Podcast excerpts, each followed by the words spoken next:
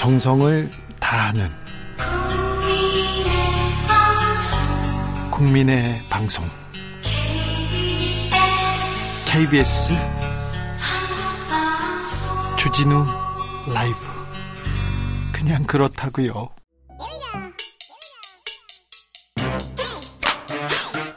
뉴스를 향한 진지한 고민 기자들의 수다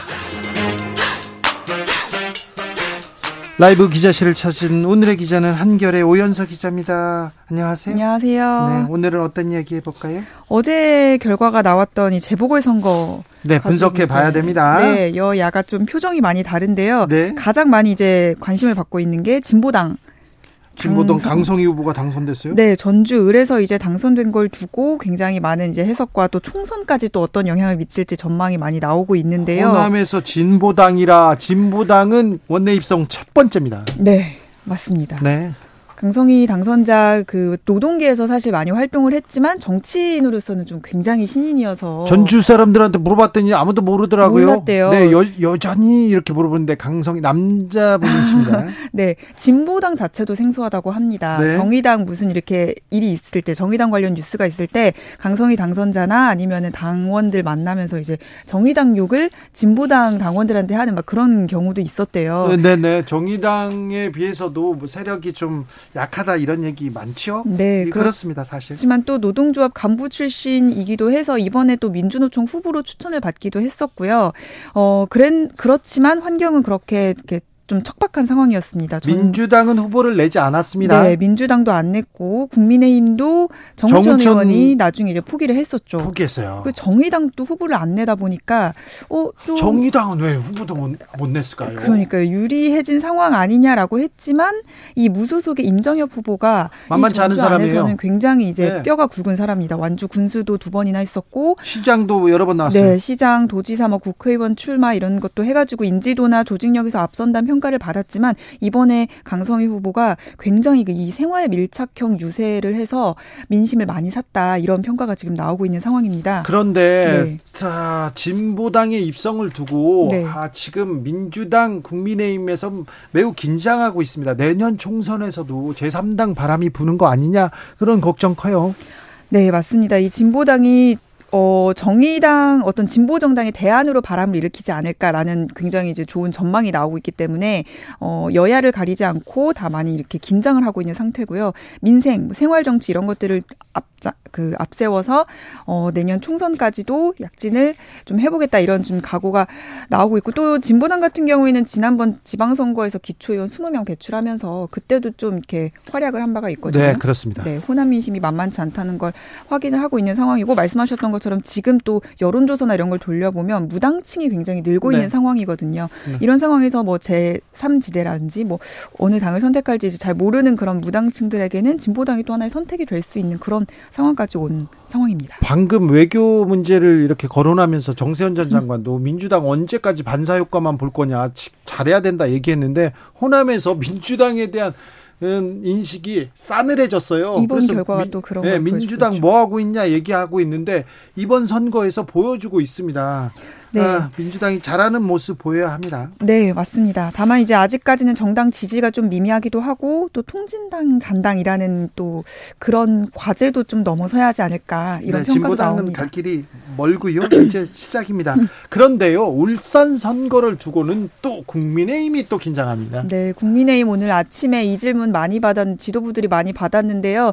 좀 당황한 기색을 보이긴 했습니다. 울산 사실 PK 그 텃밭이잖아요. 성, 지죠 거기다 김기현 대표가 거기 출신이고. 그렇죠. 근데 울산 남구에서 민주당이 이겼고 울산시 교육감에서도 진보 성향 후보가 이겼고. 네. 그래서 사실 울산에서는 석패를 한 상황인데요. 남구 남구가 특히 지난번 대선에서 울산에서 윤석열 대표 윤석열 대통령 득표율이 가장 높게 나온 곳이라고 아, 합니다. 그래요? 그런데 이제 여기서 패배를 했으니 국민의힘 지금 최근 지지율 하락에 이어서 좀 적신호가 켜진 거 아니냐 이런 지금 평가가 나오고 있는 상황이고요. 국민의힘 위기감이 좀 있습니까? 그렇습니다. 국민의힘이 그래서 오늘 아침에는 계속 이 청주에서 이긴 거, 그러니까 중원 지역에서 우리가 이겼다라는 걸 계속 강조를 하더라고요. 그 얘기만 했어요. 아까도 저 김병민 최고가 나와서 그랬었죠. 청주 얘기만 얘기하더라고요.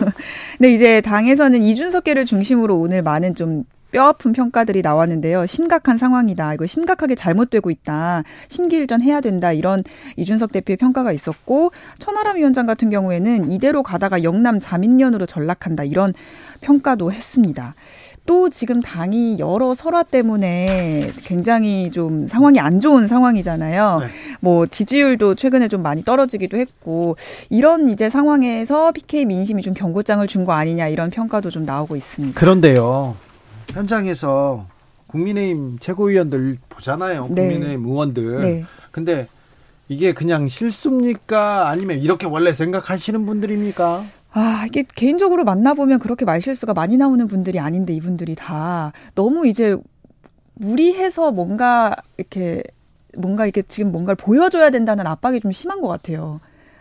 아니 뭐 보여줄 게 없어가지고 그런 걸 보여줘요? 그러니까 뭔가 정책으로나 정책으로나 민생을 또 워낙 김기현 대표가 강조하고 있다 보니까 이런 데서 뭔가 계속 이슈를 던져야 된다는 압박이 지금 지도부들한테 너무 심한 거 아닌가 이런 생각이 좀 들었습니다 최근.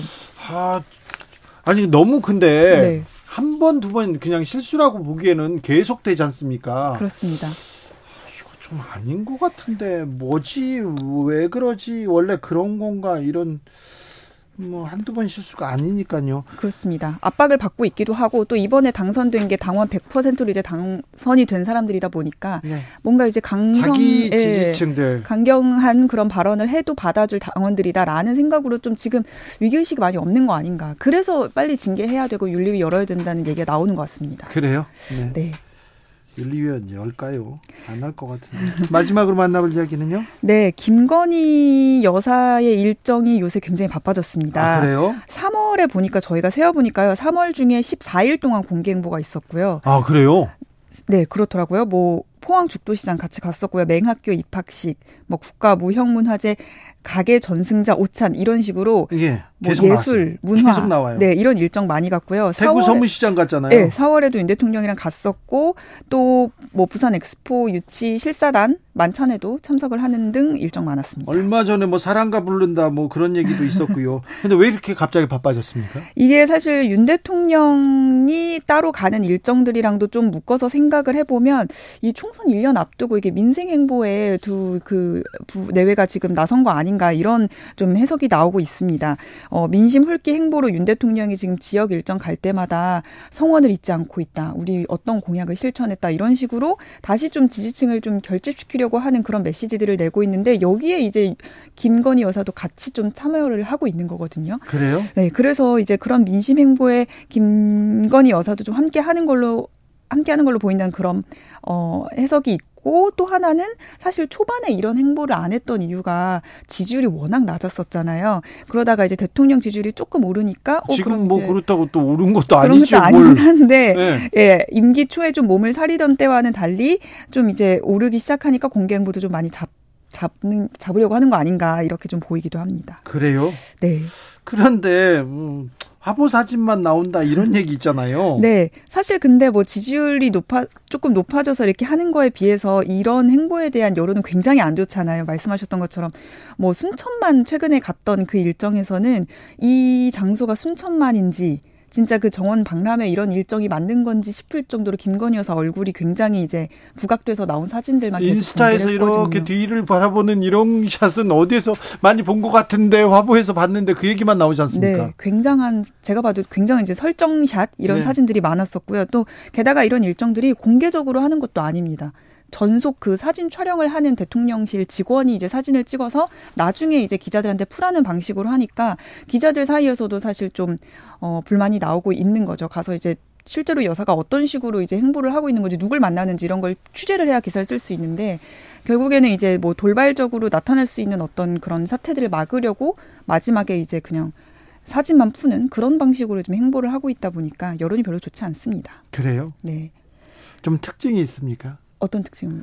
뭐 여사의 숨, 뭐 이런 방문의 특징이 그냥 모르게 가서 사진만 하나 이렇게 딱 보내준다 설정산만. 네, 네, 사진이 근데 이제 보통은 거기에서 누굴 만났고 어떤 행동을 하는지 이런 좀 역동적인 사진들 사실 많이 나오잖아요. 보통 영부인들은 취약계층 그리고 또 어려운 분들 이런 분들 맞습니다. 만나서 이렇게 네. 같이 도닥이고 그렇게 낮은 곳을 향하는 그런 임하는 자세 이런 걸 보여주잖아요. 네. 근데 여기는 사진을 찍어서 이렇게 좀 약간 빛나게 하는 사진을 내보내는데 이게 대통령실의 작전인지 누구의 생각인지 이걸 왜 내보냈을까 이 사진을 왜 찍었을까 그런 생각이 조금 들어요. 네, 그래서 김건희 여사도 초반에 조용한 내조 기조 굉장히 많이 강조를 했었고 그래서 연말에는 사실 소외계층 많이 만나기도 했었거든요. 근데 지금 일정들은 이렇게 문화예술 사실 본인 그 전문 분야에 좀 치중하는 그런 행보들을 보이다 보니까 네. 마이웨이로 가는 거 아니냐 이런 비판이 계속 나오고 있는 겁니다. 알겠습니다. 기 자들의 수다 오연석 기자와 함께했습니다. 그런데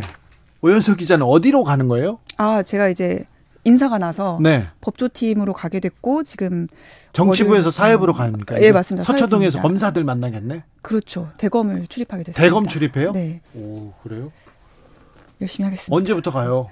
어, 이번 주부터 지금 이제 계속 가고 있고요. 네. 예.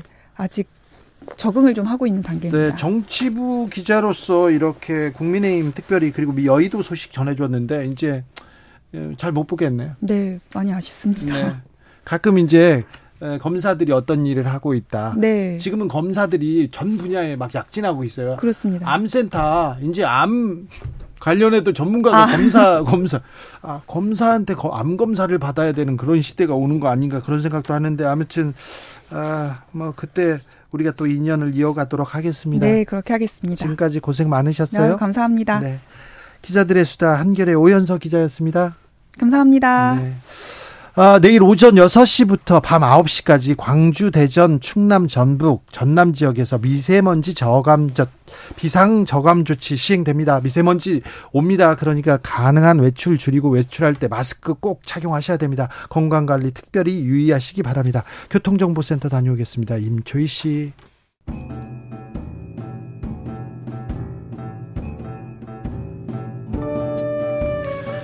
태초에 철학이 있었다. 하늘과 땅 사이 세상의 모든 질문 이제 철학으로 풀어보겠습니다. 철학 어렵다고요? 일단 맛이라도 봅시다.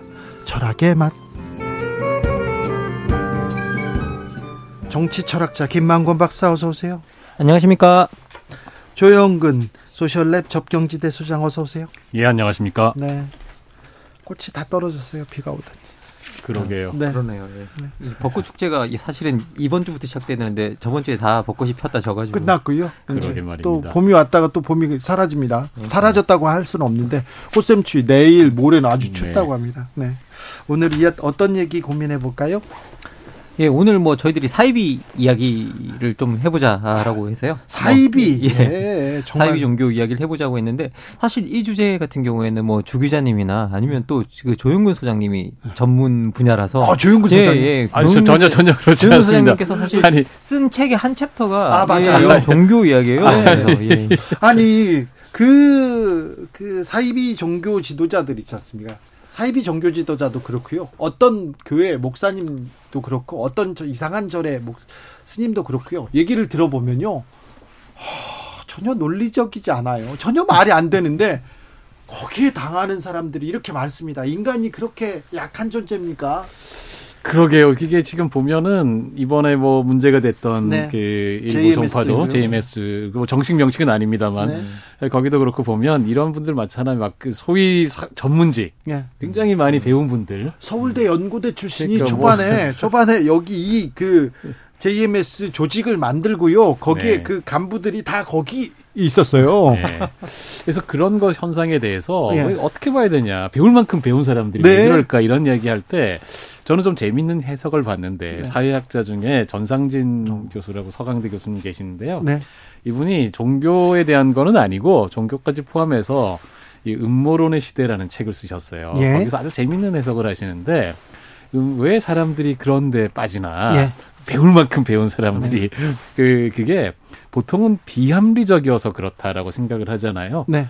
그게 아니고 너무 합리적이어서 그렇다라는 거예요. 너무 합리적이어서요? 그게 음. 무슨 말이냐면 과잉 합리성이라는 게 뭐냐면 이 세상에 일어나는 모든 일은 반드시 설명돼야 된다라는 생각을 갖고 있는 거예요. 음. 아. 뭔가 반드시 이유가 있다. 반드시 필연이다. 네. 아. 여기 뒤에는 반드시 어떤 정도의 음모든 음. 아니면 신의 뜻이든 네. 무엇이든 반드시 있다. 그러니까 세상에 어떤 의미에서는 신비가 없는 거예요. 음. 반드시 설명돼야만 한다라는 강한 집착을 오히려 배운 사람들 중에 일부는 더 심하게 갖고 있을 수 있다라는 아, 거. 그렇군요. 그러다 보니 오히려 설명이 안 되는 게 많은데 그러게요. 아. 어떤 거는 우리가 아 우리가 모르는 거구나. 네. 라고 맡길 수도 있어야 되는데 못 그러는 사람들이 있다라는 거죠. 사실 이게 칸트가 철학에서 보면 딱 대답을 해주는 게 우리가 물어서 질문 답을 못하는 것들이 있다. 그건 이성의 영역 바깥에 나가 있다. 예. 신의 존재가 어떤가. 그러게요. 우리가 이런 질문을 하면 안 된다. 그러게요. 철학이 철학이 그래서 이게 사실은 신학과 철학이 분리되는 순간이거든요. 네. 음. 그래서 이게 어떻게 보면 이성적으로 설명할 수 없는 것들을 이성적으로 자꾸 설명하려고 하면 답도 안 나오니까. 그렇죠. 우리가 네. 아는 것들만 질문하자는 게 네. 사실 칸트 철학의 핵심이에요. 그렇죠, 예, 그렇죠. 예, 그런데 네. 이게 우리가 사실은 이성적으로 설명할 수 없는 걸 거기에 이유가 있을 거다라고 빠져드니까 그렇죠. 한번 빠져들기 시작하면 거기에 고지식하게 매몰되고 음. 그리고 특히 또 이게 제가 이렇게 말씀드리면 안 되겠지만 엘리트들이나 공부하신 분들 중에 그좀 다양하게 공부하시는 분좀 괜찮은데 한 분야에 몰두해서 하신 분들이 또 네. 고지식하게 또 거기에 또 빠지시는 경우가 많아요. 많습니다. 한 분야만 아는 사람들이 있어요. 수사만 아는 사람들이 있는데 세상을 다 아는 것처럼 이렇게 얘기하는 사람도 네, 네. 있고요. 그런 사람들이 위험합니다. 네. 굉장히 어떤 분야에서는 이게 명석하고 굉장히 석학으로 불리는 사람들인데 다른 분야에 대해서는 거의 바보의 시견을 가지고 있는 사람들을 봤는데요. 이 종교재단 제가 90년대 후반부터 사실은 맹활약을 하셨던 사실 맹활약을 하셨잖아요. 저는 기자 생활을 이렇게 처음 했는데 배운 것도 없고 준비도 안 됐어요. 그래서 뭘 할까 뭘 할까 그랬는데 그때 이제 세기 말이어서 사이비 종말론 그런 게 많았습니다. 뭐 네, 많았어요. 그래서 제가 음, 이런 사이비 교주들 그리고 이상한 목사들은 내가 한번 해보겠다. 그리고 깡패들이잖아요. 이 깡패 힘으로 이 사회에서 이렇게 윽박 지르고 다니는 사람들은 음. 제가 한번 해보겠다고 이렇게 얘기했는데 그 사이비와 그 조폭교의 특징이 또 거기에 또 거의 좀 공통점이 많더라고요. 강력한 조직. 네. 네. 그리고 이거 배신하면 죽는다 아, 이런 거 배교 아, 배교 그쵸. 뭐 뭐라고 해야 되나 그 배교를 처리하는 그런 음. 부서도 음. 만들고요. 아. 그런 철퇴를 내리는 그런 내용도 있어서 제가 음. 그랬는데 아무튼 누가 봐도 말이 안 됩니다. 누가 음. 봐도 말이 안 돼요. 음. 어, 뭐 정명석 씨를 비롯한 다른 사람들 어, 설교 내용을 한 5분만 들어보잖아요. 그러면 너무 웃겨가지고요. 웃다가요. 거의 막 쓰러질 수도 있어요. 그런데 판사, 검사, 변호사, 의사 도 엄청 많습니다. 네. 네. 네. 이거는 조금 다른 문제인데 다른 음. 어떤 파, 어떤 음. 교단 이렇게 가잖아요. 판사, 검사들, 변호사, 의사들 엄청 많습니다. 의사들 많아요. 음. 검사들도 많고요. 그때 실제로 의사, 검사 한 명은 그 정보 알려주고 네. 이랬다가 문제가 됐던 사람이 있었죠. 그렇어요. 그렇죠. 네. JMS 어, 기독 복음 선교의 고위직으로 이렇게 네. 역할을 했는데 저는 사실 그런 것들이 네. 종교에 특히 우리 종교에 약간 기복 신앙 같은 것들이 많이 결합해 있어서 음, 그런 것 같아요. 음. 그런데 그 기복 신앙이 사실은 그 엘리트들한테는 출세 이런 것과 연관이 되잖아요. 음. 네, 그러다 보니까 자신의 출세나 이런 것들을 기도를 음. 통해서 이뤄낼 수 있다고 뭐 믿는 약간의 망상이라든지 음, 음, 아니면 자신의 출 그리고 그 조직에 속해 있음으로써 얻는 이익들, 출세들, 지지 배경들 이런 것들이 있을 수 있기 때문에 네. 그것과 연결되는 건 아닌가 싶어요. 그럴 수도 있어요. 강남의 네. 어떤 교회에 음, 단 대형 교회였는데 예. 판사들이 다니기 시작했어요. 몇 명이. 와. 근데 그 판사를 보고 변호사들이 다니고 그리고 검사들이 따라다니고 그러면서 세력을 키웠던 그런 교회가 있습니다. 음. 그런데 그렇습니다. 그 종교 단체에서 밀어주는 사람은 음. 이게 도움이 된다 해서 어, 그런 사람들도 있고 정치인들도 이걸 또 그렇죠. 이용하거든요. 예. 음. 그 표니까 예, 정치인들은 기본적으로. 네, 저 제가 저는 당연히 그런 면도 있고 그러니까 그건 어떻게 보면은 이익을 추구한다는 점에서 어떻게 보면 따옴표 쳐서 음. 합리적인 행위라고도 볼 수 있습니다, 음. 사실은. 근데 아, 저는 네. 비합리적인 측면도 좀 볼 필요가 있을 것좀 같아요. 보자고요. 그러니까 어떤 거냐면 저희가 영화 매트릭스 보면 네. 빨간 약, 파란 약 뭐 먹을래? 네. 빨간 약을 먹으면 저희가 진실을 깨닫게 되는 거 아닙니까? 파란 약 먹으면 그냥 매트릭스 속에서 편하게 살면서 음. 빨간 약 먹어봤더니 여기는 매트릭스더라 하는 걸 네. 깨닫게 되는 거잖아요. 이게 사이비 종교를 맹신하게 되는 과정이 아주 결정적인 순간이 자신이 빨간 약을 먹고 세상의 진실을 깨달은 반면에 이 세상은 전체는 온통 거짓이다. 라고 하는 이런 식의 이분법에 사람들이 빠지게 된다라는 음, 거죠. 음. 그러니까 이게 굉장히 강력한 것이 뭐냐면 이렇게 되면 사람들이 자기 자신을 선교자나 선지자로 생각을 하게 됩니다. 우리만 진실을 알고 있다. 그렇죠. 우리만 세상 전체는 거죠. 거짓이다. 음. 이게 뭐랄까 세상이 참과 거짓으로 이루어져 있다는 이분법이 음. 아주 음. 극단적으로 나가는 케이스인 거죠. 종교요? 그게 그러니까 탄압을 받아도 음. 거기 보면 이렇게 왜 보면 거기 참여했던 분들 나중에 나온 다음에 네. 회고를 할 때 보면 진심으로 믿었다라고 생각한다는 거. 그렇죠. 음. 예. 그때 했던 폭력들, 예. 자기가 저질렀던 어떤 범죄에 가까운 행동, 범죄들 음. 네. 이런 것들에 대해서 전혀 단 죄의식 없어요. 의심도 음. 없고 죄의식도 없다. 당연시합니다. 왜냐하면 자기가 선지자이기 때문에 여기가 매트릭스기 때문에. 음. 그렇게 생각한다. 아니 근데 그 사람들은 또 이 이 사다리꼴 모양에서 또 네. 상부에 있다가 다른 사람들을 괴롭히기도 했거든요. 음. 그런 것도 왔는데 근데 조영근 소장님 말이 이, 이 종교 이, 이 사이비 종교에서만 보이는 게 아니라 최근에는 정치 사회에서도 그런 극단적인 모습이 보여서 굉장히 네. 우려됩니다. 아니 뭐 이게 그 사실 이제 뭐 우리가 이게 계속 말씀드리지만 한 사회가 잘 돌아가려면 제도 중심으로 돌아가고 이제 그렇게 해야 되는데 사실 우리가 종교도 들여다 들여다 보면 종교가 안에 교리와 체계가 잡혀 있느냐 아니면 음. 어떤 사람을 중심으로 도느냐가 음. 어떻게 보면 정통 신앙과 사이비 종교를 가르는 기준도 될 수 있거든요. 음, 음, 음. 그래서 어떻게 보면 사이비 종교들은 보면 대부분 다 한 사람의 교주를 위해서 모두가 봉사하는 구조가 음. 만들어져요. 그런데 기본적으로 지금 뭐 우리 정치도 약간 한 사람을 위해서 봉사하는 구조가 만들어지고 있는 느낌이 최근에 들어서 아, 그러네요. 불안하긴 합니다. 음. 예. 예. 그러네요. 그런 식으로 이해하니까 쉽네요. 트럼프 전 대통령 관련해서도 예, 예. 그렇고요. 예, 그렇고요. 예.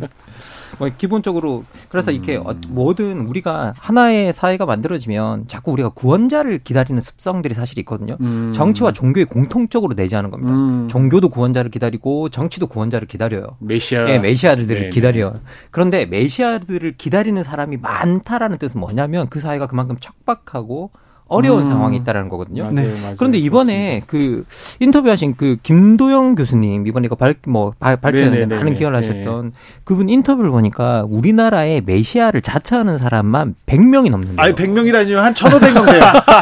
제 가 한 100명 알아요. 메시아 자처하는 사람 저 여의도에도 많습니다. 저희가 메시아 한류 예. 아니 그런데 생각해 보면 우리가 그분의 말씀대로 그냥 100명이나 치고 한 세대를 아주 길게 잡아서 50년이라도 쳐도 네. 1년에 2명씩 메시아가 온 거잖아요. 이 땅에. 그러면 이게 말이 안 되는 거죠. 생각해보면 그러면 음. 왜 이렇게 보면 우리나라가 메시아 최다 보유국일 수도 있거든요. 네. 인구 대비. 네. 말도 안 되는 거죠. 네. 그러면 이게 왜 이런 일이 일어나느냐를 우리가 좀 꿰뚫어보고 이걸 음. 대책을 세워야 되는 것 같아요. 음. 그런데 이렇게 일어나는 경향을 보면 저는 많은 사람들이 왜 그러면 사이비 종교에 빠지냐라고 이야기했을 때 많은 사람들이 삶이 척박하고 음. 그리고 어떻게 보면 공동 속할 공동체가 없고 그렇죠. 예, 네. 그리고 내가 뭔가를 했을 때 내가 어렵고 힘들 때 나를 도와줄 사람이 없을 때 사실 이런 집단이 가장 노리는 사람들도 사이비 종교 집단이 노리는 사람들 그런 부류의 사람들이라고 이야기를 하거든요. 맞습니다. 예, 그러면 그런 사람들이 어렵고 힘들고 어, 이런 상황에서 나를 보살펴 줄 사람이 없고 나 뭐 속할 곳이 없는 상황에서 내가 속할 곳을 주고 나에게 도움을 주는 사람들이 있고 그러면 그 거기에 자연스럽게 빠져 들어갈 수밖에 없고 그리고 음. 거기에 들어가고 나면 네트워크 자체도 그 사람들하고만 또 음. 형성이 되는 거잖아요. 음. 그러면 저는 이게 뭔가 잘못됐다고 깨달았다 깨달아도 음. 나오기도 어려운 구조인 것 같아요. 네, 예. 예. 왜냐하면 나오고 나면 인간관계가 없는 거예요, 그 밖에. 그렇죠. 예. 그러니까 이런 문제는 제가 봤을 때 근본적으로 거기에 빠지는 사람의 문제라기보다는 음. 그 그분도 뭐 그분들이 책임이 없다라고는 할 수 없지만 더 근본적인 문제는 한 사회가 적절한 보호망과 유대망과 공동체의 어떤 그런 것들이 없기 때문에 이런 일이 일어나는 건 아닌가 생각이 들어요. 네. 그렇습니다. 그, 예, 사실은 제가 이제 요거는 어, 조심스러운데 너무 이분법적으로 가르면 안 되니까. 음. 근데 사실 요거는 한편으로 한국적이고 좀 미국적인 음. 그런 현상인 반면에 예를 들면 그리스도교가 유래한 유럽에서는 예를 들면 나 메시아야. 이런 사람 잘 없거든요. 네네. 네. 예, 이를테면 그 메시아도 나오고, 흔히 뭐 megachurch, gigachurch라고 이야기하는 초대형 교회가 네. 나오고 하고 이러는 게 미국하고 한국적인 현상이죠. 그렇죠. 이게 우리가 저기 한국에 특히 개신교가 이제 미국 영향이 강하다 보니까 두 사이가 좀 비슷한 면이 있는데 이거 어떻게 봐야 되냐. 그 산업화하고 이촌 향도 하고 도시화 심화되고 개인 경쟁 심하죠. 공동체 무너지고 사람들 외롭잖아요.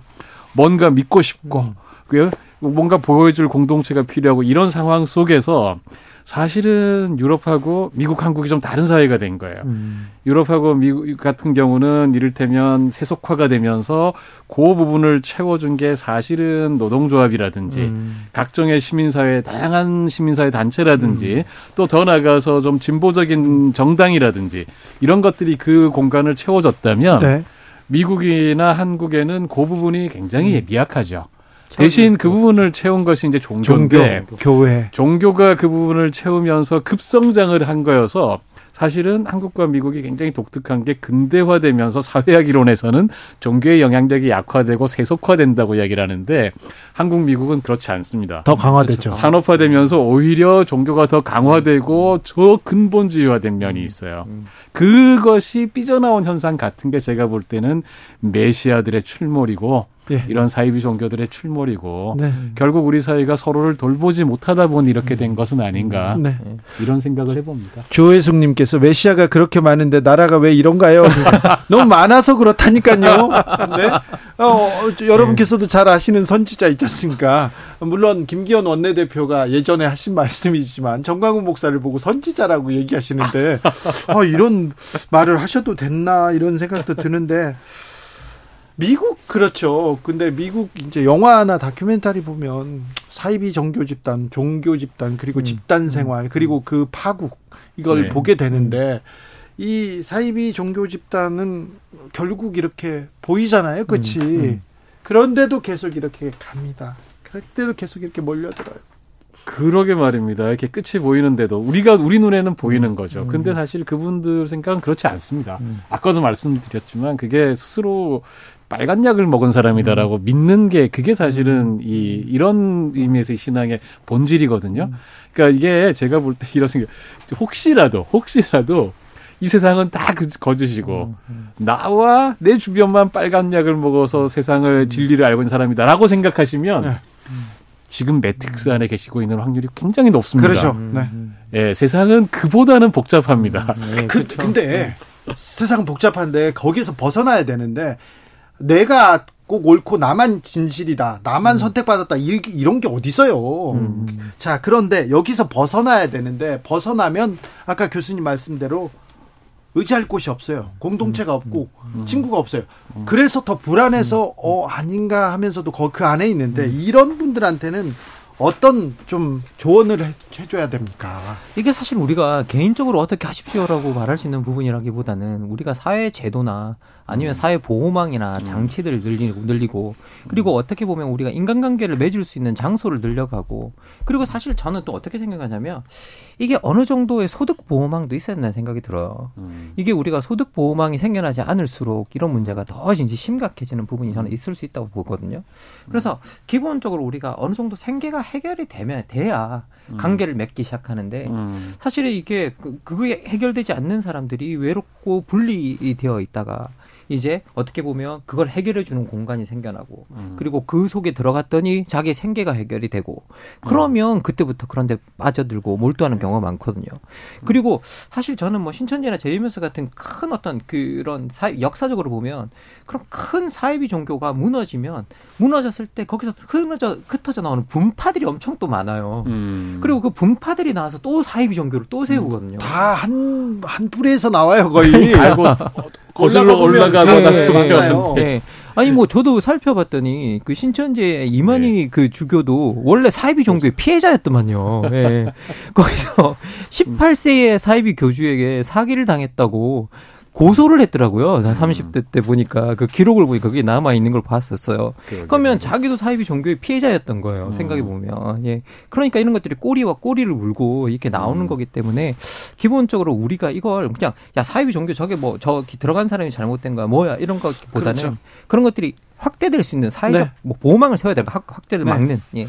우리가 지금 사입이라고 얘기하는데 또 그 안에 있는 분들은 우리가 아무것도 모르면서 세상 세상을 아무것도 음. 모르면서 세상을 그쵸. 그 절단해서 본다 이렇게 생각할 수도 맞습니다. 있습니다. 맞습니다. 그분들의 의견도 존중합니다. 네, 네. 네. 네. 존중합니다. 그 안에서 하시는 것까지는 좋은데요. 남한테 피해를 주시는 네. 거 그리고 음. 그 남을 또 착취하는 그런 구조에서는 음. 벗어나시길 바랍니다. 그리고 나만 옳다. 우리만 선택받았다. 우리는 우리만 구원받는다 이런 거는 거기에서는 벗어나셨으면 좋겠다는 생각이 좀 듭니다. 음. 어, 2738님, 요즘 예능 프로그램에서 역술인 나와가지고요, 막 사주 봐주고 그러는데, 이런 게 많은 시청자분들께 음. 부적절한 영향을 미치지 않을까 걱정됩니다. 얘기하는데요. 뭐 그냥 재미로 사주 보고 타로 좀 보고 뭐 그런 그 정도는 괜찮은데 이게 모여서 이게 그 우리 영화 미라 보면 뭐 이모탭 이런 거 나오잖아요. 막 따라다니면서 그런 그런 식으로 어떤 광신도 음. 집단이 되면 문제가 되는 거다. 그리고 네. 자기의 정체를 정직하게 밝힐 수도 없다고 한다면 네. 처음에 네. 그건 올바른 믿음이 아니다. 그렇죠. 예. 네. 예능은 예능일 뿐. 예. 네. 선을 넘으면 안 되는데, 예. 네, 도사, 스승 그런 게 너무 많이 나와서요. 선을 넘으면 예. 극단적으로 가면 이거는 네. 결코 음. 아, 자. 철학의 맛 오늘 결정적 한마디로 마침표 찍어 보겠습니다. 김만곤 박사님. 종교 탓하지 말고 정치가 잘하자. 네. 네. 근데 종교 걱정하다가 보니까 네, 정치가 더 걱정돼요. 예. 사실 그렇네요. 조영근 소장님. 예. 빨간 약 먹었다고 생각이 들면 자기를 의심해 보자. 네. 의심해야 되는데 그리고 겸손해야 되는데 내가 옳다, 나만 옳다. 다른 사람들은 모르고 있다 이렇게 얘기하는데 이건 오만이잖아요. 그렇죠. 네. 뭘 배우면 뭘 알면 아 얼마나 알다고. 겸손해야 되는데 거기서 시작해야 되는데. 김만구 박사님 조영근 소장님 오늘도 감사합니다. 잘 배웠습니다.